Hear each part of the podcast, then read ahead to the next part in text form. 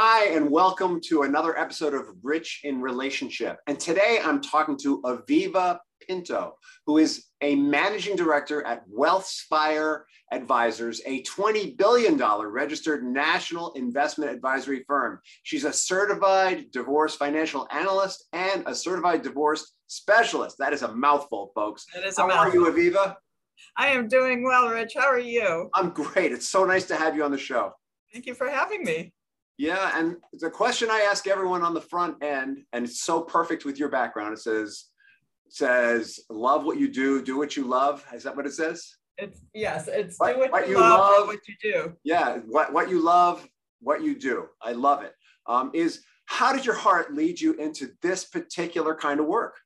So I have been in the business for you know 25 plus years, and I found that um, what was going on was I was getting a lot of referrals from matrimonial attorneys and trust and estate attorneys that had people who were, um, you know, had just lost somebody in a relationship. And I find, found that the non moneyed spouse was the one who was always in the dark. So Mm. have you has have you ah, I can't even speak today. As you have said on your podcasts in the past, everybody falls into a role in a relationship.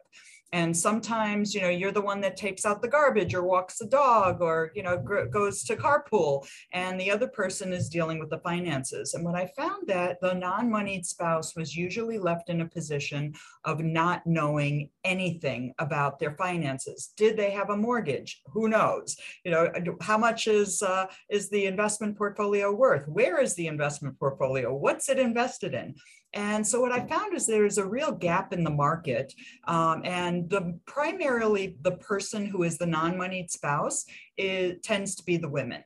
And I found that there is a real lack of women in our business who can deal with other women and help them with their finances. And so I fell into this in a way, and it has brought me such joy to be able to help others and empower them and give them the knowledge that they need because there's not a lot of financial literacy taught out there anyway. And if you're not the one that's doing the bills and doing the investments, you're at a real loss and disadvantage. It is actually insane how little financial literacy there is. Like in schools, there's almost none. Nothing. And actually in a lot of schools there is none Uh, uh, and it's the most core most important skill that we can have is how much money is coming in how much is going out and where is it going and where is it being kept and what, what is it doing for us if anything And Right. so And why? most of us are living on credit cards and trying to figure out how to keep all the plates spinning with no real awareness of what the cost is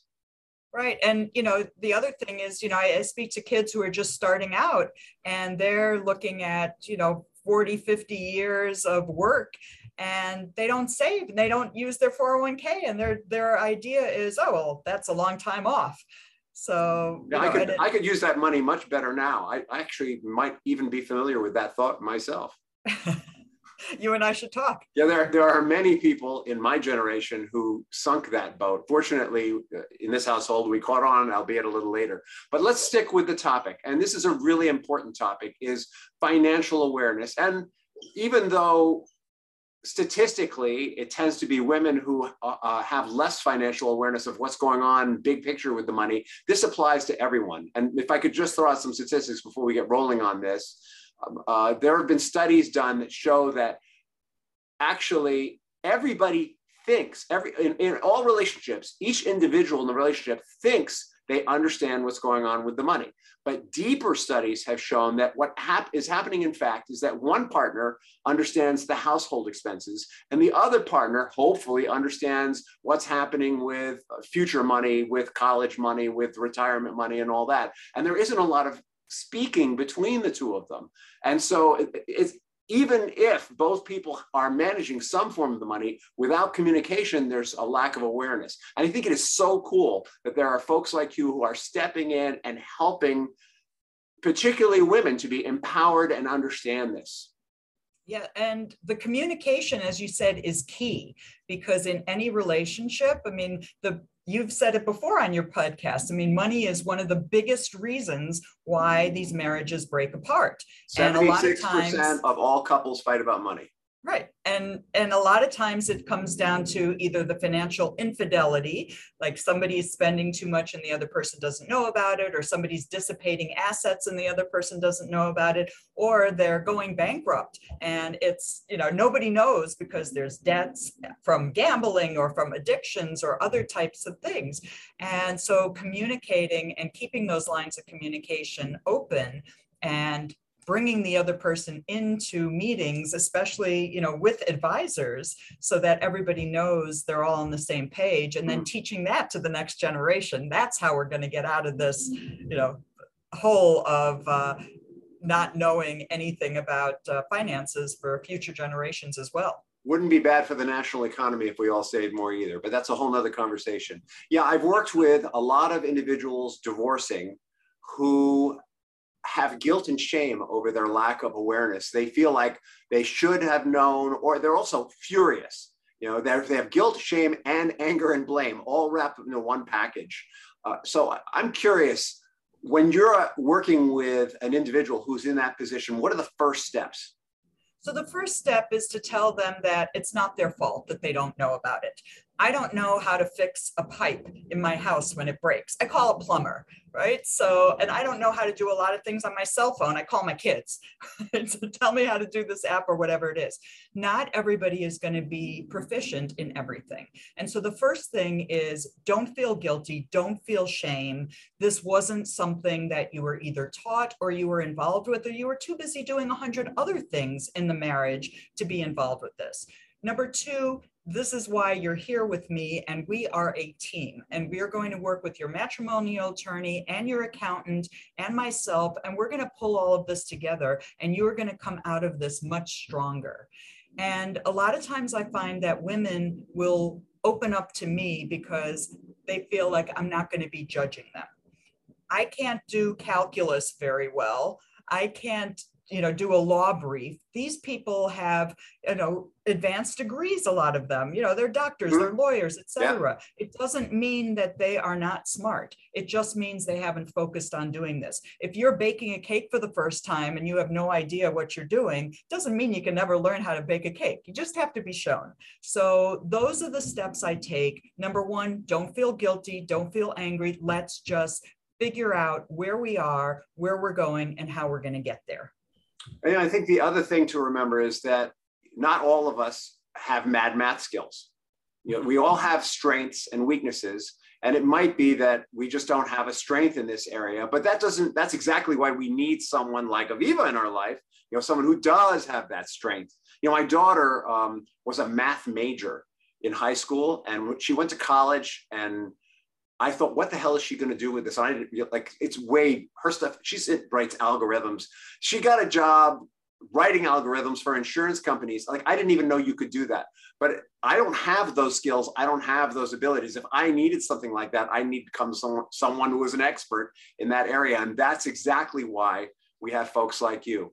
Right. So, a certified divorce financial analyst, what we do is we take a look at the numbers, but we also are trained in what the local laws are. So, each state has very different laws as to how to divide assets and things like that. Mm-hmm. I rely on the matrimonial attorneys that are part of the team that I'm working with when I'm working with a divorcing client to make sure that we are looking within you know the most recent laws of what's going on in the state or the jurisdiction that we're working in but what is common among all marriages is basically figuring out what is the spending what are the separate assets what are the joint assets mm-hmm. what can be split and once it's split, how are they going to live on that?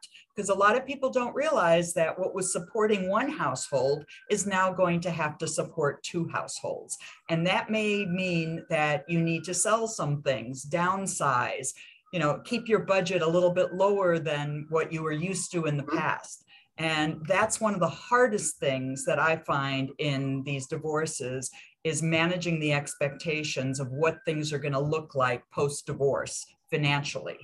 Well, and I kind of have uh, one question that's really two for you in regard to that. And going back to my daughter as a metaphor, my daughter can dumb down what algorithms are and how they work in her business for me so that I have a basic understanding. And that's enough for me. And I'm going to guess that if you're working with someone who hasn't got a lot of understanding of finance, or and maybe doesn't like I don't have the capacity of our algorithms. Maybe they don't really have the capacity to really, really dive into it. How do you first introduce them to the concept so that you know like I, I, have a basic understanding of what my daughter does for a living they have a basic understanding of what their finances are and how do you educate them for how to manage that for the future so what we start with is they have to fill out a statement of net worth to start their divorce proceedings. And so what we have to do is pull together all the information they have as mm-hmm. to what is their net worth, which includes everything they own. So, houses, cars, jewelry, art, anything tangible, their investment accounts, their savings accounts. We have to look at their liabilities. What debts do they have? Do they have credit card debts? Do they have mortgage debts? Do they have car debts? Have they made loans to other people? Right? I'm getting overwhelmed just listening to you. Out. Yes. Once you start doing that, they freak out. So what I can do is sit down with them go over their statements. We can pull things off the internet, right? And figure out where things are, how they're titled, what's going on. I hold their hand through the whole thing, but I need to gather the information from them. So we have to work as a team to get onto their laptop or go through their mail and figure out the statements and where everything is. And I help them fill out that statement of net worth. We also have to look at their budget. What are they spending? We take mm-hmm. their credit cards. We go to their bank statements. We see how much money is coming out of the ATM. We also look at what are the automatic payments that are going on every month. You know, you're paying the the guy who cuts your lawn. You're paying the you know I, I cut my lawn, but yeah cut your lawn. Well, that's great, you know. there's there's I don't a lot, trust, and there's I don't trust here in New York that have never seen a lawn, you know, and they don't have to worry about it. Yeah. But we we go through all of those. What are the automatic payments? What are the one? What are the payments that are going on the credit card? How much are you taking out of the ATM to mm. pay the housekeeper or to give, you know, allowance to the kids? Those kinds of things and I help them put together a spreadsheet. Now, a lot of people have never seen Excel, done Excel you know, we have people here in our firm who are Excel whizzes and can pull the information together very, very quickly, hand it back to the client and say, okay, this is what you're spending in each category. The greatest place to look for that is the year-end statements from the credit card companies. Mm-hmm because they break it out by category. So they you can do, see and they how do much a pretty good job. Also. It's actually kind of amazing how they break out the category. Right and, and you know how much did you pay pay in groceries? And how much did you pay in services? And to get your hair done? Or you know whatever it is. And those can give you sometimes it's eye opening like wow i didn't realize i was spending so much on pet care or whatever it is.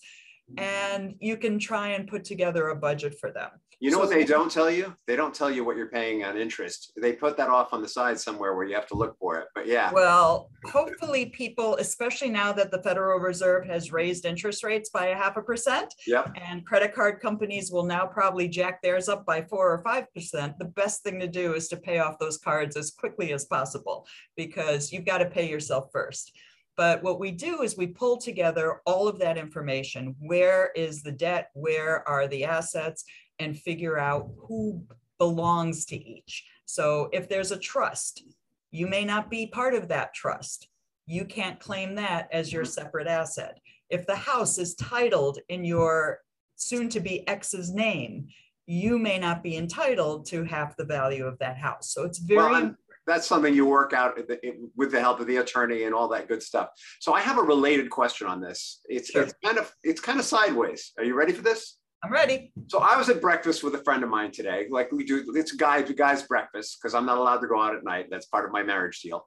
You know, we, we like to spend our evenings together is the truth. Um, and we were actually talking, coincidentally talking about our wives and money. And he was telling me that his wife, who's in finance, actually, you know, investment, she's super careful, super tight, you know, um, very meticulous. And he you know, B is very more laissez-faire about money. And I was saying, oh my God, in my marriage, I'm your wife, and my wife and my wife is more like you. So what that tells me is there tend to be kind of two personalities that we have that in common. There tend to be sort of two personalities that you, Aviva, are dealing with. So how do you deal with the person who's sort of, oh, the money's there, it's all good, and how do you deal with the person who's super tight and constricted and maybe really careful about how they spend their money? What are the strengths and weaknesses of both, and what do you need to teach them? So the ones that are very constricted and are very tight with money, they tend to be very organized. Mm-hmm. So when they come to me, they usually have their own spreadsheets already. They can tell me down to the cent what they spend each day, week, month, year. And so they're very easy to work with as far as pulling the information together. I have the hardest time convincing them once we have a financial plan in place that they are going to have enough money and mm. that they can let off, you know, the the the brakes a little bit, put on the accelerator and maybe spend a little more, right? Gotcha. So that that's generally, and they might even and they're going to need to because the fact is that when you're getting divorced, your expenses expenses go up. The the efficiency of living together is over exactly. There's no there's no more economies of scale there. And the person who's disorganized, I have to spend a lot more time with them because generally you have to pull everything together and then you have to get them on a budget and keep them on that budget. And yeah. keeping them on that budget is basically having them either hire a money manager or send us information every month showing me that they're staying within their spending limits. What I sometimes do when we do the investments is we say to them, okay, this is how much you get a month and we keep it in the account and we transfer it to their checking account nice. each month. And this way they know how much they have to spend during the month. And if they call me up in the middle of the month and say, you know, oh, I've spent through it, well, then, you know, smack the hand and say, you can't keep doing this and try and get them on track. And, you know, I do that with my own kids. You know, the ATM machine's not working, mom. What do you mean it's not working? Well, I'm trying to take out $20. It's not letting me. What's the balance? $14. Okay. Well, there you go. You've overspent. So, you know, that it's, you got to teach the kids, you got to teach the adults, and it's very important to keep people on track, especially if they are constrained by how much they have gotten in their settlement. I love the way you're teaching your kids. You know, I do a lot of couples work also. And one of the things that we, when we're working on the money part, not that I do what you do, but they're always trying to figure out how, how much commingling of funds should they have? Typically, there it's a dual income household, and they both get a paycheck. And what, what they do often is they just slam it all into one joint account, and then they get kind of like, why did you spend money on that? And so the thing that they inevitably work out is that they'll put a percentage of their checks into the joint account and keep a percentage for themselves, and that that is what sort of keeps them in, a, in their spending plan. That is what also keeps them from looking over each other's shoulders and saying, why did you spend that much on bowling or haircut or football tickets or you know whatever uh, you know it's it, it right. makes it, it's very liberating off the the sleeve before you put it in the closet so the person doesn't know how much you actually spent right? well, it, but it sort of goes back to the the old days when you'd come home with your cash and you'd put $50 for the rent and $20 for food and $10 for you know different socks. You know it's the same idea. $50 for rent. Where were you living? I actually paid $90 for rent when i got out of college. That's how old i am but don't tell anyone. Shh. and that was in new york city but it was in astoria. Amazing. so how can people find you? You obviously provide tremendous value and huge services. How can people find you so our website is www.wealthspire, W-E-A-L-T-H-S-P-I-R-E.com. Directly to me, it's Aviva, A-V-I-V-A dot Pinto, P-I-N-T-O at wealthspire.com or and give those, me a call. Those will be in the notes for that. But, but those know, will be in the. but, but I mean, if you want to um, call Aviva, Aviva right now, write it down and just call it right now. Yes. 516-297-2795. Whoops. Hey, if, and what do they get? Like, they get a free gift? A pen? They get they, they get my knowledge awesome. and a free consultation. Nice. Oh, that is actually a great offer. Thank you so much. Yeah, we don't charge, we don't charge for financial plans, anything like that. The only way that we make money, we're fiduciaries. And so we try and get the best possible um, investments for our clients. The only way we make money is when we get the settlement at the end and we help them invest the funds and then it's a percentage of assets. Aviva, I'm going to confess to you that I only just learned what fiduciary actually meant in the last four years. Why don't you explain to our audience why that's important? So a fiduciary is really a consultant that's looking af out after your best interest. I don't make money by buying and selling stocks and getting a commission. I don't make money selling any type of product. We don't sell insurance. We don't sell anything that um, a client is going to be purchasing. What we do is we look at the current portfolio, or if it's all cash, we look at what is your time horizon, what is your risk tolerance, what is the best investments that are right for you. And then we help purchase those mutual funds, ETFs, individual managers, whatever it is that fits within your um, investment portfolio. So this a is fiduciary, a super, super, important distinction, right? There are lots of people who manage money and claim to be financial planners, but when you're a fiduciary, you're it's actually regulated. Correct. Whether you trust and the government or not, it's regulated. Right. And I have to do what's in the best interest of my clients. And it also turns into the best interest for me because if I grow their account, then I'm going to do well, they're going to do well. So we're we're both on the same side of the table. It's a win-win. Uh, working with a fiduciary, if you're going to work with a financial planner, working with a fiduciary is a must. Absolutely. And you know what, what we do is we're basically looking out for the client and making sure that they're getting what they need. And it's, you know, it's really and if you, and if you don't, what happens? Well, well, you know, I mean, what I, I don't know that answer because I've always the, the, the consequences. I think I believe I you you lose the the privilege of calling yourself a fiduciary, and there might even be some repercussions to you. Well, you know what what we do is we basically are looking to make sure that the client's best interests are served, and you know we're here for the client, and there's no conflict of interest. I don't have to, I'm not getting paid to put them into a particular product or service or you know ETF or mutual fund or manager. That's not how I am compensated. I'm compensated by the client. So my whole job is to make sure that the client is getting the best service. I'm guessing Bernie Madoff wasn't a fiduciary.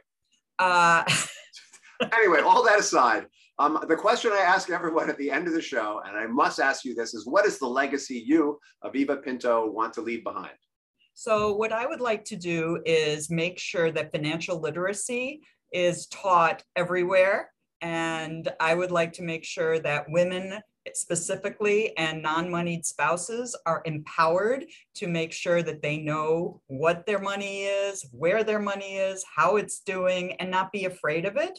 And if they don't want to get involved with it, that they rely on me to make that happen for them and calm them down and make them feel comfortable that their best interests are being served.